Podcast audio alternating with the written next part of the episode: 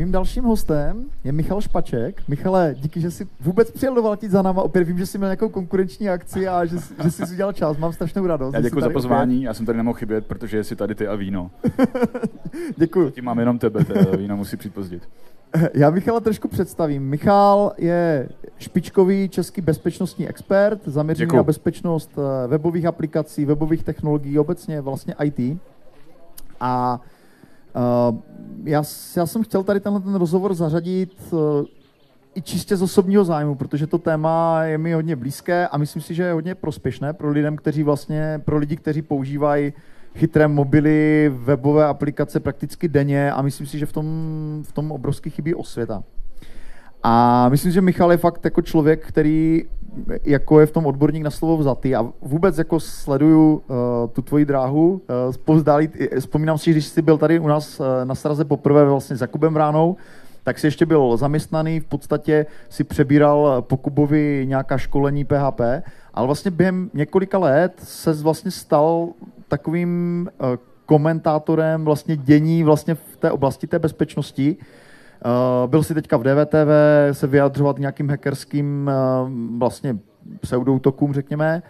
A jakoby, jak ty tvoje sociální sítě, tak vlastně články, které ti vyšly po různu v těch online magazínech, tak vlastně jsou jako aspoň pro mě takovým jako etalonem kvality vlastně takového toho racionálního hodnocení těch bezpečnostních rizik.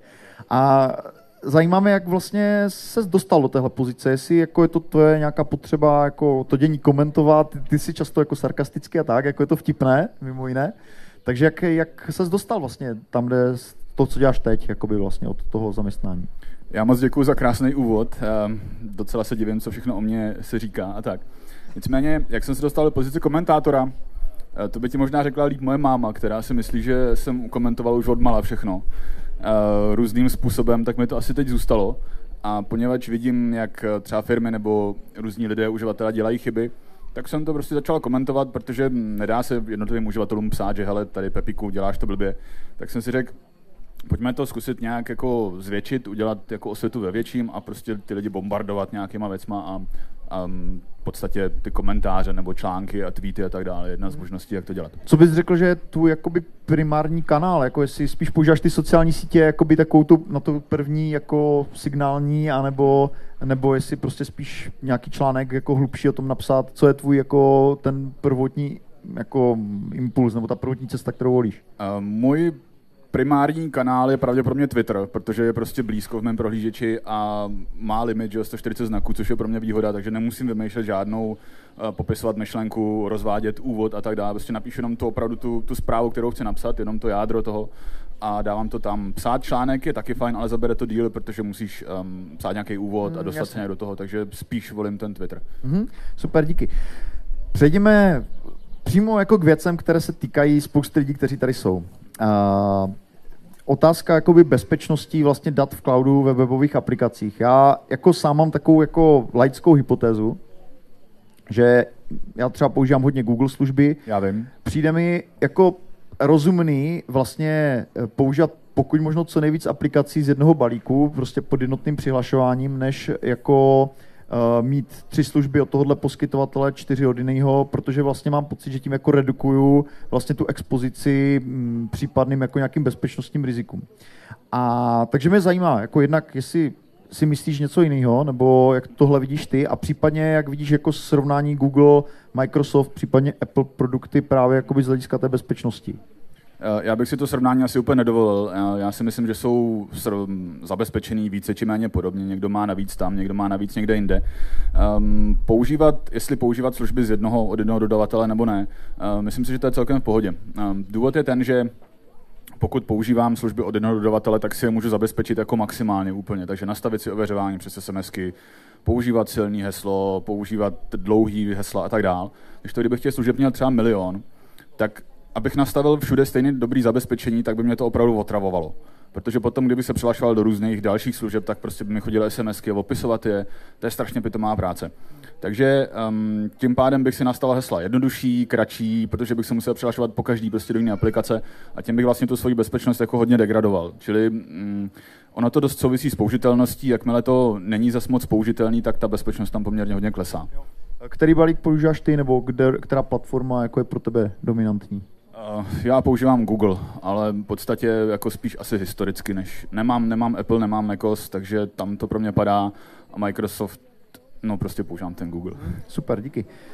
Uh, já jsem letos vlastně byl úplně nadšený z knihy uh, Marka Goodmana Future Crimes, protože jako extrémně nějakou čtivou a srozumitelnou podobou pro mě jako lajka vlastně pojednává o bezpečnosti nejenom jako současných jako technologií, ale i těch budoucích. To znamená, on se zabývá vlastně v té knize jako primárně hrozbama, které teprve přijdou a jsou teda, eh, nechci říct jako děsivý, ale prostě jako rozhodně Uh, rozhodně jakoby je to takový autor, který mi strhl takové ty růžové brýle o tom, jak jsou ty technologie perfektně zabezpečené a jak vlastně můžu bezpečně používat vlastně cokoliv. Jako fakt mě tak nějak vrátil do reality. V tomhle tu, tu knížku mimochodem jako hodně doporučuji. Ale uh, zajímá mě tvůj názor, jako kde ty vlastně vidíš pro lidi, kteří tady sedí, používají nějaké technologie, webové aplikace, cloudové, kde, kde ty vidíš vlastně jako rizika třeba pro následující dva, tři roky, na co by se člověk měl třeba zaměřit, nebo kde vlastně posílit tu svoji jako bezpečnostní jako hranici? Tak to asi záleží, kolik máme času. No, chvilku, pár minut. Chvilku. Tak když se tak na vás podívám, tak já ty rizika vidím úplně všude. to si neberte zase tak moc osobně, takže já bych si dovolil, um, jednak se mi líbí název té knížky Future Crimes, já bych to Future škrtnul a řekl bych, že budoucnost už je tady, ale jenom není rovnoměrně distribuovaná. Takže my jsme se o tom psali, myslím, na Facebooku, ty si psal, že to je super o věci jako z budoucnosti, bezpečnost a tak dále. Říkám, hele, ale to už jsou prostě věci, které jsou dneska reální. Takže já bych škrtnul tu budoucnost, řekl, že to jsou zločiny uh, dnešních dní. A na vás, jak tak koukám, já mám spíš vybrané takové dvě věci asi, uh, které jsem si vybral. První jsou hesla. Tak, čem, kde, bych za, kde bych začal? Uh, používáte LinkedIn někdo? Zvedněte ruku, kdo používáte LinkedIn. Výborně, já teda taky. Spousta lidí. Fajn, a teď komu z vás přišel minulý týden e-mail o tom, že si máte změnit heslo? Um, je. A kdo jste ten e-mail totálně odignoroval? o, jako ignoroval jsem ho, tak. A nezměnil jsi heslo? Ne. S, jsem uh, ostražitý vůči takovým výzvám. A díky tobě částečně. A, a teď, teď vůbec nevím, co mám říct. a, Změň si ho hned teď, ty vole. Já si nedělám srandu, ale opravdu. Tam bylo, tam byl určitý filtr, jakoby uh, účty, které byly založeny před nějakou dobou nebo tak a Jasně. že jsem ani nevyhovoval tomu filtru. Uh, no, jestli ti ten e-mail přišel, tak si mu vyhovoval pravděpodobně. Ale já se chci teď nastavit ty věci. Uh, představte si, že máte nějakou databázi uživatelských hesel, třeba jako 150 milionů hesel z LinkedInu a uživatelé si často hesla, respektive používají jedno heslo na víc místech. Já bych se taky zeptal, kdo z vás používá jedno heslo na víc místech, ale já se... Nezvedejte mi tam tu ruku, já se bojím.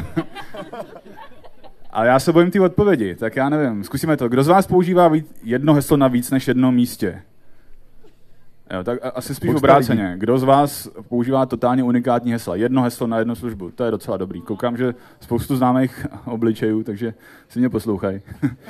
Ehm, když totiž používáte jedno heslo na víc místech, tak někdo se dostane k heslům třeba jako z LinkedInu a to heslo potom zkouší používat na různé další jiné služby. To se opravdu děje, takže jako fakt teď uh, si mě trošku, um, říkal si, že sleduješ moje rady, ale já tomu úplně nevěřím teď. Um, ehm, potom, eh, když ten útočník dostane nějaký heslo, může se přihlásit třeba do vašeho e-mailu a v tom e-mailu prostě potom máte spoustu různých věcí. A nejde o to, že vám někdo posílá obrázky kočiček a, a tak dále ale tím e-mailem se potom mohou dostat i útočníci do dalších služeb, um, do bankovnictví, případně by to i šlo a tak dále a tak dále. Takže to je poměrně velký riziko. A dneska ty uniky těch hesel jsou, to je prostě na denní bázi, to je každý den nějaká databáze desítek až stovek milionů hesel který se pak zneužívají. Takže prostě dát si pozor, když používám jedno heslo, že jsem zkrátka napadnutelný přes kteroukoliv z těchto služeb. Já bych to ještě trošku, jako, trošku přitvrdil, nedávat si pozor, protože to nejde, ale nepoužívat jedno heslo na víc místech. Tak, mhm, super. To je první věc, je to dost těžký, protože musíte potom používat nějaký správce hesel a tak dále, tak se potom můžeme pobavit. Um, jenom jsem chtěl upozornit na to, na to riziko. Další věc, kterou jsem chtěl říct, třeba koukám, že asi občas někdo cestujete na dovolený, takže jste všichni hezky opálený, že jo? takže jste byli někde určitě letecky, předpokládám. A třeba by vás mohlo napadnout, že si tu letenku nebo ten boarding pass třeba dáte na ten Facebook a řeknete, hele, koukejte všichni, kam já teď zrovna cestuju, že jo. Kdo z vás to už někdy udělal? Teď se, teď se všichni bojí přiznat, protože neví, kam úplně směřuju. Uh, udělal to jeden můj kamarád, teďko nedávno letěl někam poměrně daleko a chtěl jako asi pravděpodobně, aby jsme všichni záviděli, že prostě si sebou bere manželku a svůj iPad a nějaký rap. No, to je celkem jedno. A z té letenky tam dal takhle celou pěkně. Na té letence je čárový kód, takový, kterým vás potom do toho letadla pustí. A jsou tam mimo jiné i takový nějakých šest, myslím, písmenek, který um, je to nějaký unikátní rezervační kód. Jenom díky tomu, tomu unikátnímu rezervačnímu kódu se mi povedlo získat číslo jeho pasu během asi pěti minut. Protože prostě jsem vzal ten jeho kód, samozřejmě příjmení znám, přihlásil jsem se do jeho mm, uh, do podstatě webu té letecké společnosti a tam byla možnost uh, podívat se na detaily, kam kdy letí. Říkám, to je škoda, že tam bude jenom pět dní. Když tam letí asi 20 hodin, tak říkám, no, tak ale dobře. A jak si říkám, tady bylo další okýnko, kde byly detaily jeho jako uživatele. Říkám, jo, ale všichni byli napsaní, všechny byli skrytý, nebyl, nevěděl jsem. Říkám, ale mě by zajímalo, jaký má číslo pasu a do kdy mu platí, jestli mu třeba nepropadne. Tak uh, chtělo to po mně datum narození, abych ty údaje mohl měnit. Jenže datum narození dneska um, jako je veřejná věc. Buď to, to máte napsané na Facebooku, živnostenském listu. živnostenském listu, nebo Ditch, že jo, je v podstatě datum narození, nebo prostě stačí nadat, dát Google jméno, příjmení datum narození, na to něco najde. Takže jsem se mu pěkně podíval eh, na číslo jeho pasu, pak jsem počkal, až teda se vrátí a napsal jsem mu to, že takové věci by neměl dělat. Protože um, jenom z té letenky, z toho čárového kódu nebo z těch šesti unikátních znaků se dá zjistit spousta věcí o tom člověkovi, který se pak zase můžou hodit někde dál. Mm. Takže dávejte si pozor na to, jaký svoje údaje komu dáváte, i když se třeba chcete pochlubit, já to chápu. Ale uh, pacha na to, že ty data můžou být potom zneužitelný dál. Já jsem třeba viděl ještě malinký detail, když jsem zkoušel hledat boarding passy jiných lidí, prostě vzal jsem Facebook, napsal jsem boarding pass, tak mi to našlo třeba fotku boarding passu lidí, kteří schválně jako zamazali své jméno a příjmení a nechali tam ten čárový kód. A tam to je taky to samý prostě, ještě tam toho víc, včetně čísel uh, frequent flyer programu a tak dále. Takže hmm. jako bacha na to, i když to nevypadá na první pole, že tam není nic důležitého, vždycky tam něco důležitého hmm. je. Super, děkuji. No moc super to není. Jo. Uh, zajímavá odpověď. A uh, dál bych se chtěl vlastně ještě trošku vrátit tomu Goodmanovi. Hmm. On tam vlastně říká jednu věc, která mi přišla zajímavá i z hlediska vlastně lidí, kteří jsou možná tady. On vlastně říká, že jako ta, ta bezpečnost vlastně datová, internetová je tak obrovská věc a tak obrovsky jako podceněná, že vlastně celosvětově chybí snad jakoby tisíce v podstatě těch odborníků. A mě zajímá jedna, jako vlastně dvě věci. Jednak vlastně, jak ty vlastně vidíš perspektivu jako tohohle oboru, to vlastně té security, kdyby se někdo, kdo dělá třeba do IT, chtěl vyložně věnovat jenom té bezpečnosti. A vlastně s tím souvisí jako druhá otázka, jak vlastně ty monetizuješ ty své znalosti, jestli jako funguješ jako poradce, nebo, jo, jak, nebo jenom školíš, jak vlastně, jak u tebe vlastně, jak přetavuješ vlastně to, že tě lidi opravdu znají jako experta do, mm, řekněme, do reálného výdělku. Um, tak kde bych začal? Ty jsi na začátku říkal něco o sarkazmu. Možná, že to imponuje i víc lidem a pak mi dávají prachy, nebo já nevím. Jako. um, čím se živím teď? Uh, aktuálně um, dělám školení a různý poradenství, částečně nějaké bezpečnostní testy, ale to je takový mezidobí. Já si vždycky potom nechám na třeba zkrácený úvazek zaměstnat nějaký firmě, abych jim opravdu pomohl, abych si zašpinil ty ruce. Protože mít teoretické znalosti, ty už mám, ty se dají kdekoliv načíst, ale potom, když přijdeš do té firmy, a teď třeba něco uděláš, co ovlivní 200 000 zákazníků nebo uživatelů té služby a oni ti pak začnou psát e-maily, že tomu nerozumí, že to nedokážou ovládat, že si prostě hlupák, že si a prostě pokračují i dál a dál. Mm. To jsou věci, které jsou k nezaplacení, které neseženeš teoreticky nikde. Takže mm. já velmi rád potom se nechám někde zaměstnat v nějaké firmě, pomáhám jim, opravdu si ty ruce ušpiním a tím získám zase mhm. znalosti, mm. které potom dál můžu předávat hmm. na těch školeních a tak podobně. Takže to je, hmm. Super. To je ta odpověď. A, a ta perspektiva vlastně toho oboru jako takového, jak ho vidíš ty třeba v Česku? Já teď jako nevím úplně přesně, jestli se ptáš na to, jako kolik um, potom si ty lidi vydělají. ne, spíš se ptám na to, jestli, uh, jestli je to zajímavé jako finančně a jestli prostě ti odborníci skutečně chybí. Uh, finančně je to zajímavé, tak já ti pak můžu ukázat moje auto. uh, Um, tam je problém ten, že bezpečnost jako taková nevydělává firmám peníze. Takže oni často nevidí, proč by do ní měli investovat.